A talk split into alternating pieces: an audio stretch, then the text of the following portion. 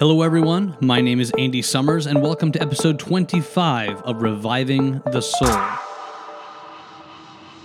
In the days of Amraphel, king of Shinar, Arioch, king of Ellasar, Chedorlaomer, king of Elam, and Tidal, king of Goiim, these kings made war with Bera, king of Sodom, Birsha, king of Gomorrah, Shinab, king of Admah, Shemeber, king of Zeboiim, and the king of Bela, that is Zoar. And all these joined forces in the valley of Siddim, that is the Salt Sea. Twelve years they had served Chedorlaomer, but in the thirteenth year they rebelled. In the fourteenth year, Chedorlaomer and the kings who were with him came and defeated Rephaim and Ashteroth Karnaim, the Zuzim and Ham, the Emim and Shaveh, Kiriathaim, and the Horites in, in their hill country of Seir as far as El Paran on the border of the wilderness. Then they turned back and came to En Mishpat, that is, Kadesh, and defeated all the country of the Amalekites and also the Amorites who were dwelling in Hazazon Tamar. Then the king of Sodom, the king of Gomorrah, the king of Admah, the king of Zeboiim, and the king of Bela, that is, Zoar, went out, and they joined battle in the valley of Siddim with Chedorlaomer, king of Elam, Tidal, king of Goiim, Amraphel, king of Shinar, and Arioch, king of Ellasar. Four kings against five. Now the valley of Siddim was full of bitumen pits, and as the kings of Sodom and Gomorrah fled, some fell into them, and the rest fled to the hill country. So the enemy took all the possessions of Sodom and Gomorrah and all their provisions and went their way. They also took Lot, the son of Abram's brother, who was dwelling in Sodom, and his possessions, and went their way. Then one who had escaped came and told Abram the Hebrew who was living by the oaks of Mamre the Amorite, brother of Eshcol and Aner.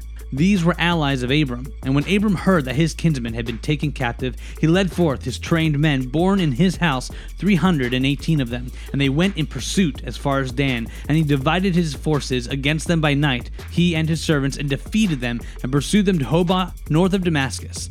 Then he brought back all the possessions, and also brought back his kinsman Lot with his possessions, and the women and the people.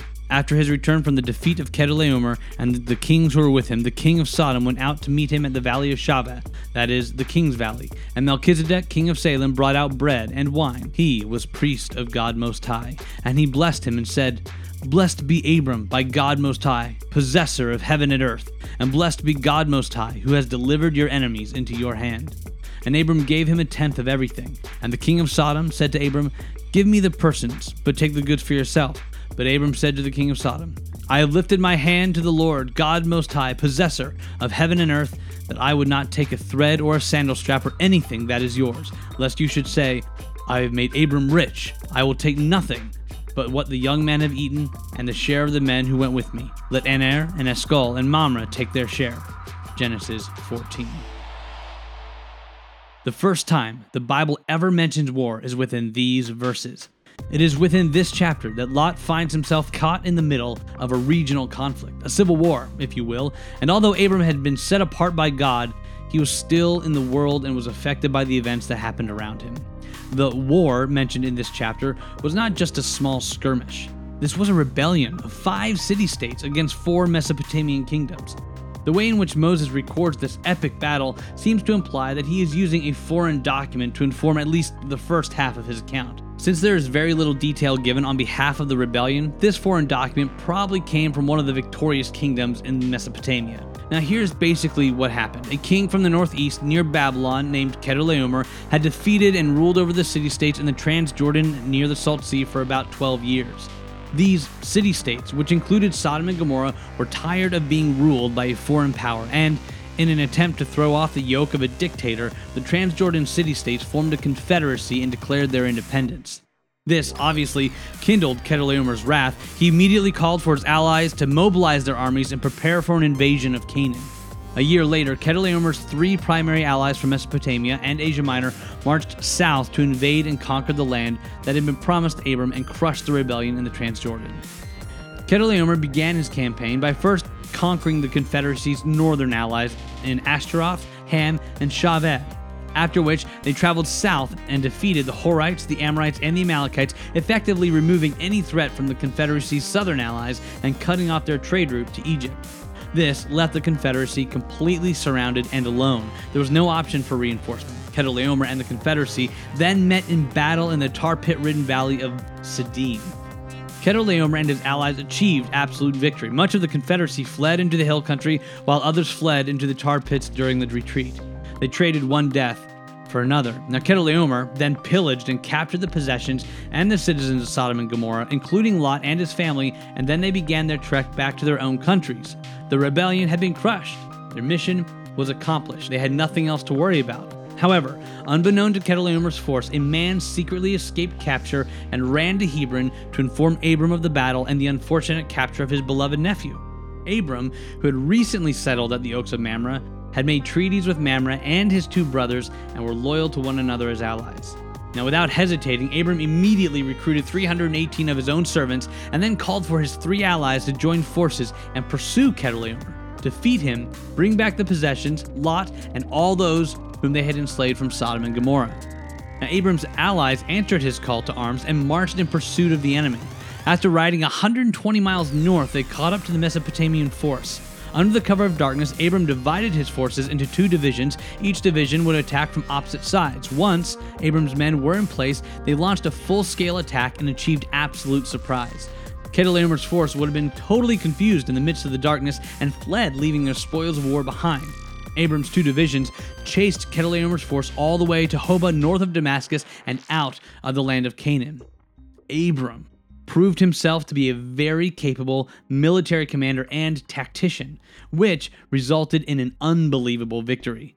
Abram and his allies recaptured all that had been pillaged, including Lot and his family, and began his journey back home. Abram had acted as a king, as was his right by divine appointment. This land did indeed belong to him and his descendants, and when he heard of the Transjordan defeat, he drew his sword and led his men into glorious battle.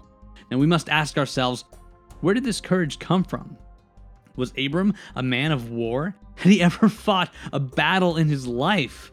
All he had was what God had given him his faith. Abram was beginning to trust the truth that no matter what happened, God was sovereign and would be faithful to do all that he had promised. The courage that Abram discovered was not within himself, but in the faith that God had given him. Now, on Abram's way back, he was given a kingly welcome by the king of Sodom and the king of Salem. The king of Salem's name was Melchizedek, and he had prepared a banquet for Abram with bread and wine. Now, Melchizedek is an interesting and very mysterious character in the Bible. Melchizedek means righteous.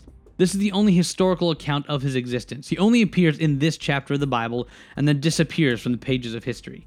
There are many theories as to who Melchizedek is. Perhaps Melchizedek is actually a title and not really a name. There are those who believe that his true identity is actually Shem, the son of Noah, and he is given the name righteousness. Since he is the king of Salem, which means peace, then he would be the king of peace and righteousness. Because of this, some also say that this is an early appearance of Christ. Now, the writer of Hebrews uses Melchizedek's non Levitical priesthood as an example of how Jesus could be the high priest, even though he came from the line of Judah and not from Levi, for he is a priest after the order of Melchizedek. Now, I personally do not believe that Melchizedek is a Christophany or somehow the son of Noah. There's simply not enough biblical evidence to support such a claim. I believe that Melchizedek was simply a descendant of Canaan, Ham's son, but instead of being caught up in the same idolatry and wickedness as the rest of the Canaanites, Melchizedek had come to worship and serve the one true God. Melchizedek was not only a king, but he was also a priest of God Most High. The king of Sodom and Melchizedek are another study in contrast, one being a righteous priest king of God, and the other a king of a wicked people. Melchizedek saw Abram's victory as a divine achievement, meanwhile, the king of Sodom as an achievement of man, Abram in particular. Now, because Abram's victory was indeed miraculous, it would have been easy for Abram to take credit for his urgency and his cunning, and it is here where his faith will be tested yet again. After Melchizedek blesses Abram and declares God's victory through him, Abram humbly offers a tenth of all that he had to Melchizedek, recognizing that all he has belongs to God, the possessor of heaven and earth.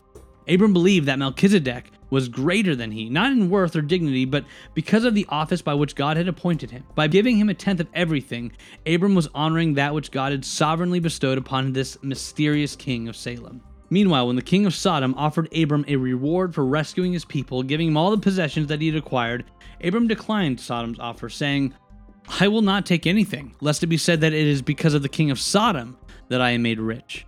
Abram wanted God to receive all the glory and praise due him. Moses is being very intentional to show us the supernatural character development of Abram.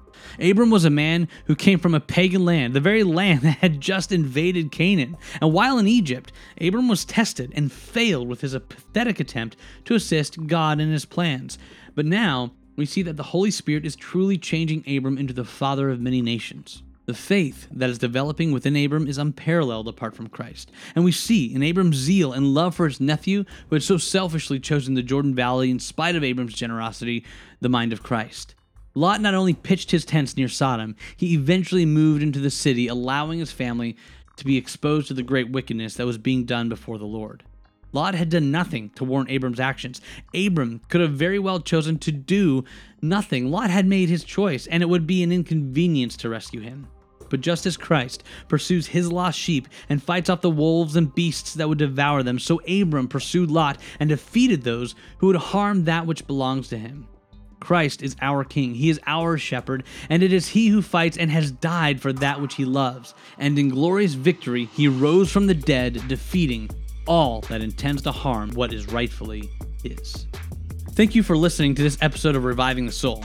If you would like to leave a donation, you may follow the link in the show notes. Also, if you would like to contact me or ask any questions, you can find me on Facebook, Instagram, and Twitter at Psalm 19 Revive. And don't forget, if you are listening on iTunes, leave a five star rating and review.